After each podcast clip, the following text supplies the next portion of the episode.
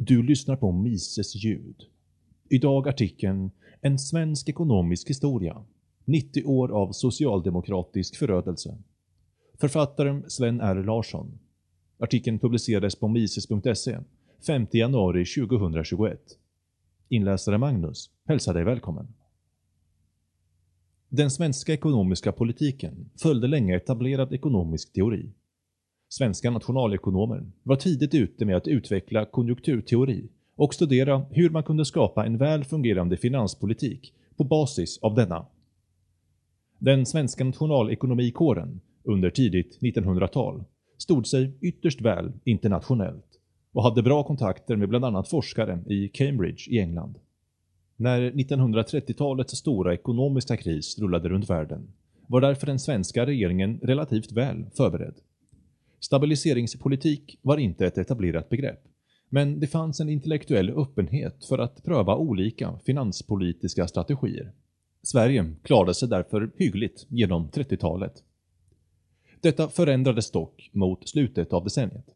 Den socialdemokratiska regeringen som vunnit valet 1932 vann återigen 1936 och började därmed sätta i verket den stora samhällsomvandlande plan som Gunnar och Alva Myrdal skapat i sin bok Kris i befolkningsfrågan. Denna plan, som vi idag känner som välfärdsstaten, omformulerade grunden för finanspolitiken. Det var inte längre fråga om stabiliseringspolitik i den genuina makroekonomiska meningen. Målet var istället att omfördela inkomster och konsumtion genom stora, permanenta utgiftsprogram. Det kan vara på sin plats att notera att Myrdalarna gick mycket långt i sin vision av en samhällsomvandling. Man ville till och med använda statsmakten för att bygga en ny befolkningsstock, en term som förekommer flitigt i boken. Man ville omstöpa varje del av människors liv, från separation av barn från deras föräldrar till ett utbildningssystem som skulle vara helt fokuserat på att bygga en högproduktiv arbetskraft. När offentliga utgifter inriktas på permanenta program och inte ökar och minskar med konjunktursvängningarna, minskar naturligtvis förmågan för staten att lindra recessioner. Myrdalarna var medvetna om detta, men ansåg att deras plan för en demografisk omvandling av Sverige skulle borga för ett permanent högt tillväxttryck. Ekonomin skulle, kort sagt, aldrig mer hamna i en recession. Det här är naturligtvis Gallia Mattias men de påverkade den svenska ekonomiska politiken under flera årtionden. Under 50-talet insåg dock flera nationalekonomer att den massiva utbyggnaden av välfärdsstaten, som vid det här laget var nästan klar, fotnot, det förekommer uppgifter i litteraturen om den svenska ekonomin att välfärdsstatsbygget började 1960. Nima Sanadaji, till exempel, påstår detta i bland annat sin bok om de nordiska länderna. Detta är felaktigt. Välfärdsstatsbygget påbörjade i slutet av 30-talet och nådde sin institutionella slutpunkt med ATP-reformen 1959. Därefter expanderade man i viss utsträckning existerande program, men dessa skapades som sagt främst under 40 och 50-talen. De medföljande skattehöjningarna skulle kräva den ekonomiska tillväxten. Därför skapade en grupp fackföreningsekonomer, den så kallade Rehn-Meidner-modellen, enligt vilken man skulle sätta lönepress på industrin att hela tiden utveckla sin produktivitet. Med hjälp av konsistenta nationella löneförhandlingar, vilka man började experimentera med redan under 30-talet, ville man höja lönerna tillräckligt för att improduktiva företag skulle gå i konkurs, men tillräckligt låga för att gynna högproduktiva industrier. I realiteten ledde Rehn-Meidner-modellen till att existerande storföretag med stora finansiella muskler och tillgång till exportmarknader kunde solidifiera sin ställning inom sina respektive branscher. Den höga, centralt satta lönenivån gjorde det omöjligt för konkurrerande företag att etablera sig och växa. Redan under 50-talet formades därför den företagsstruktur som kom att dominera svensk ekonomi genom resten av 1900-talet. Rehn-Meitner-modellen såg länge ut att fungera väl. Sverige hade hög tillväxt långt in på 60-talet. Denna tillväxt användes av den offentliga makten för att breda ut skatter av alla dess slag över ekonomin.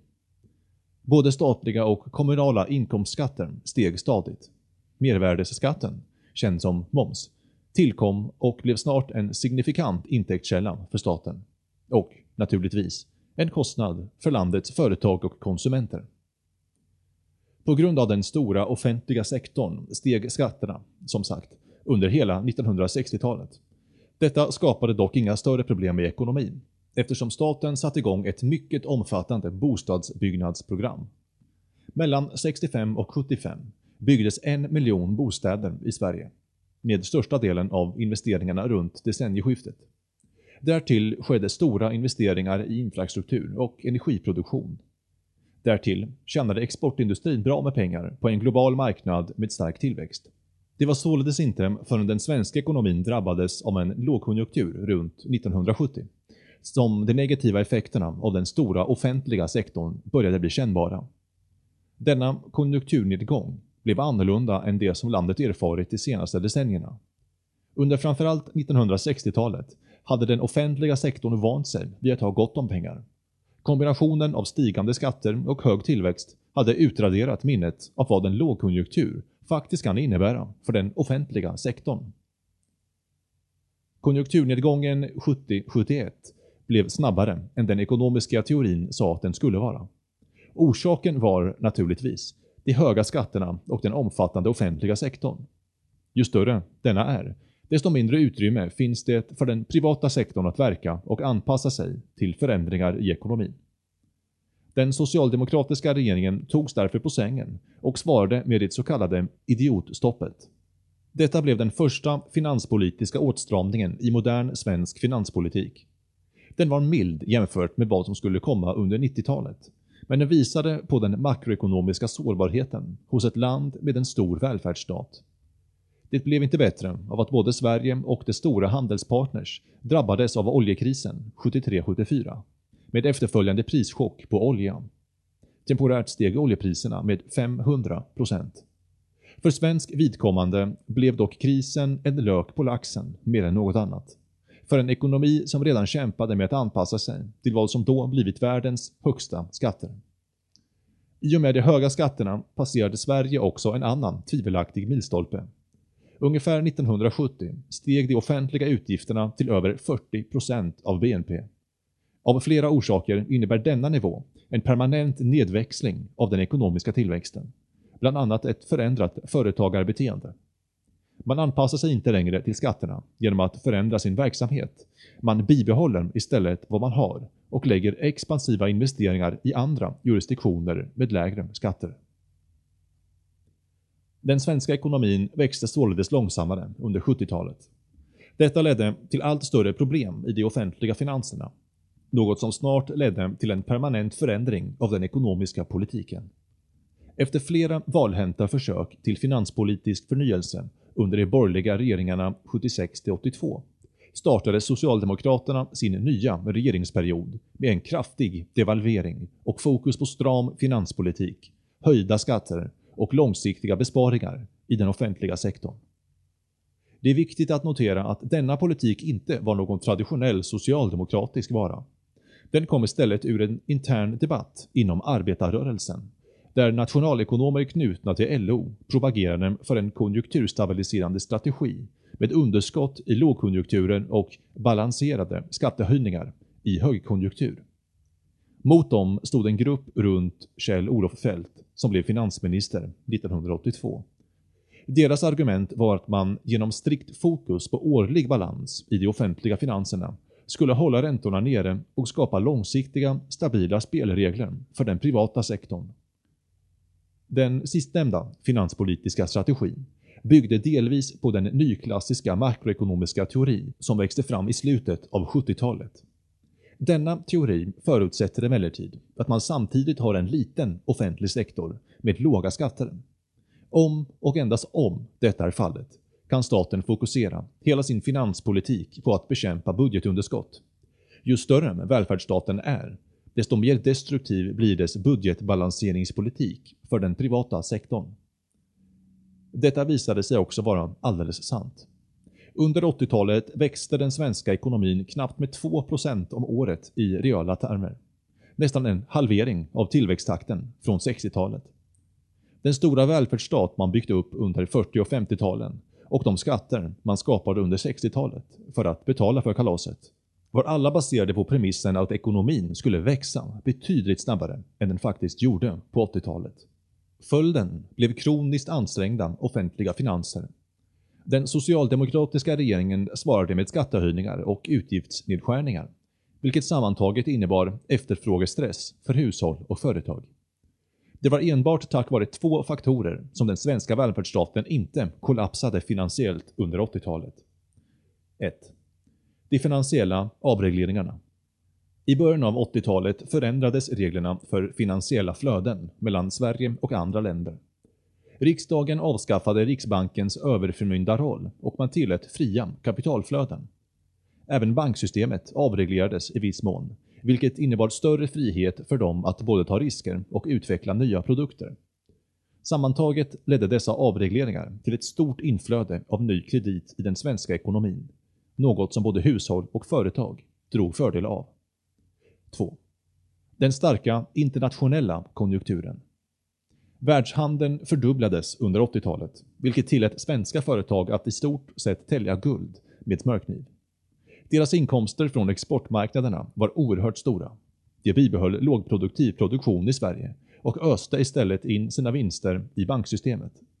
Det finns gott om industrijobb, även om lönetillväxten var allt annat än imponerande. Kort sagt, den svenska ekonomin tog sig igenom 80-talet på konstgjord finansiell andning. När 90-talskrisen kom stod Sverige illa rustat, långt värre än inför lågkonjunkturen 20 år tidigare. För det första hade man som sagt etablerat en specifik roll för finanspolitiken.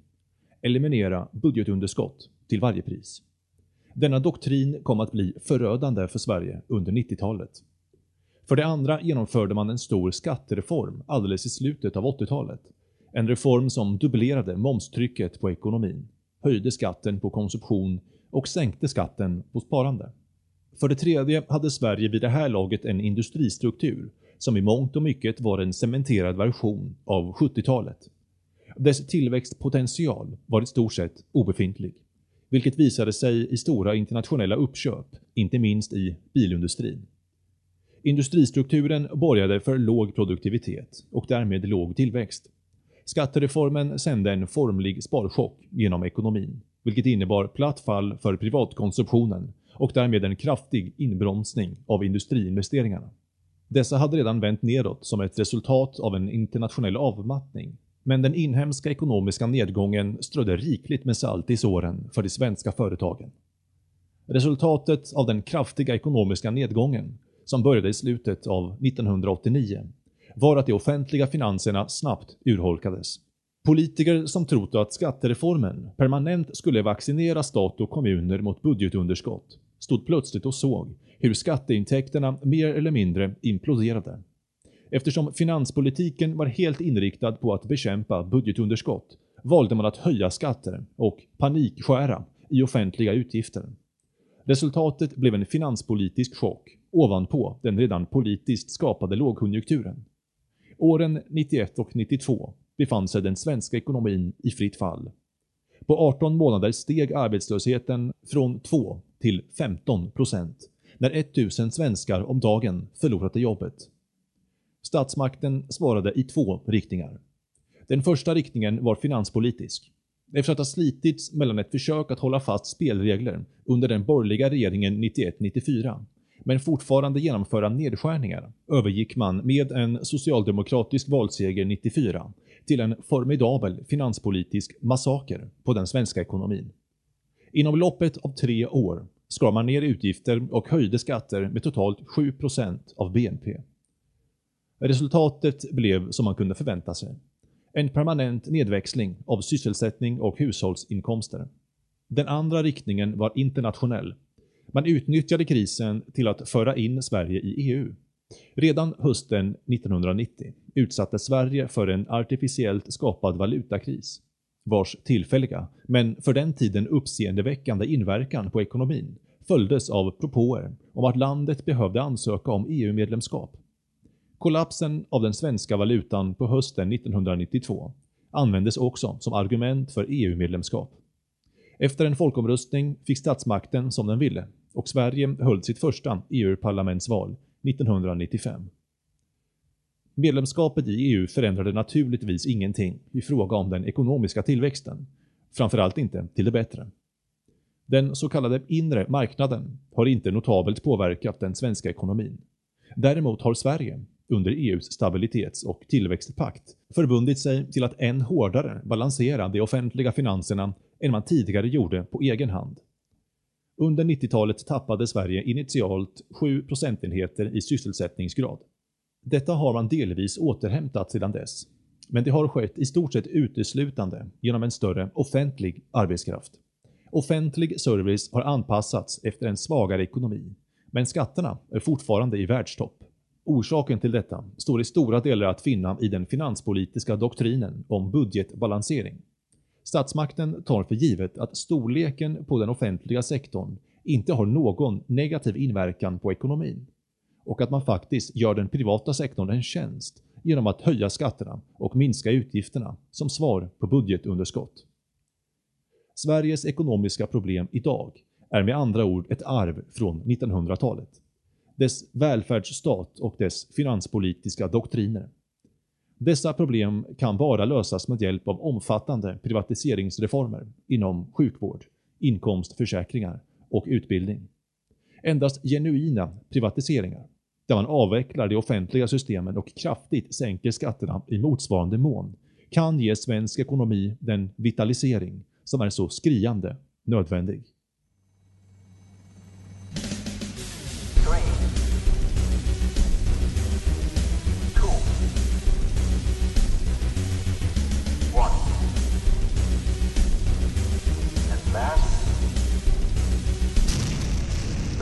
your trusted politics.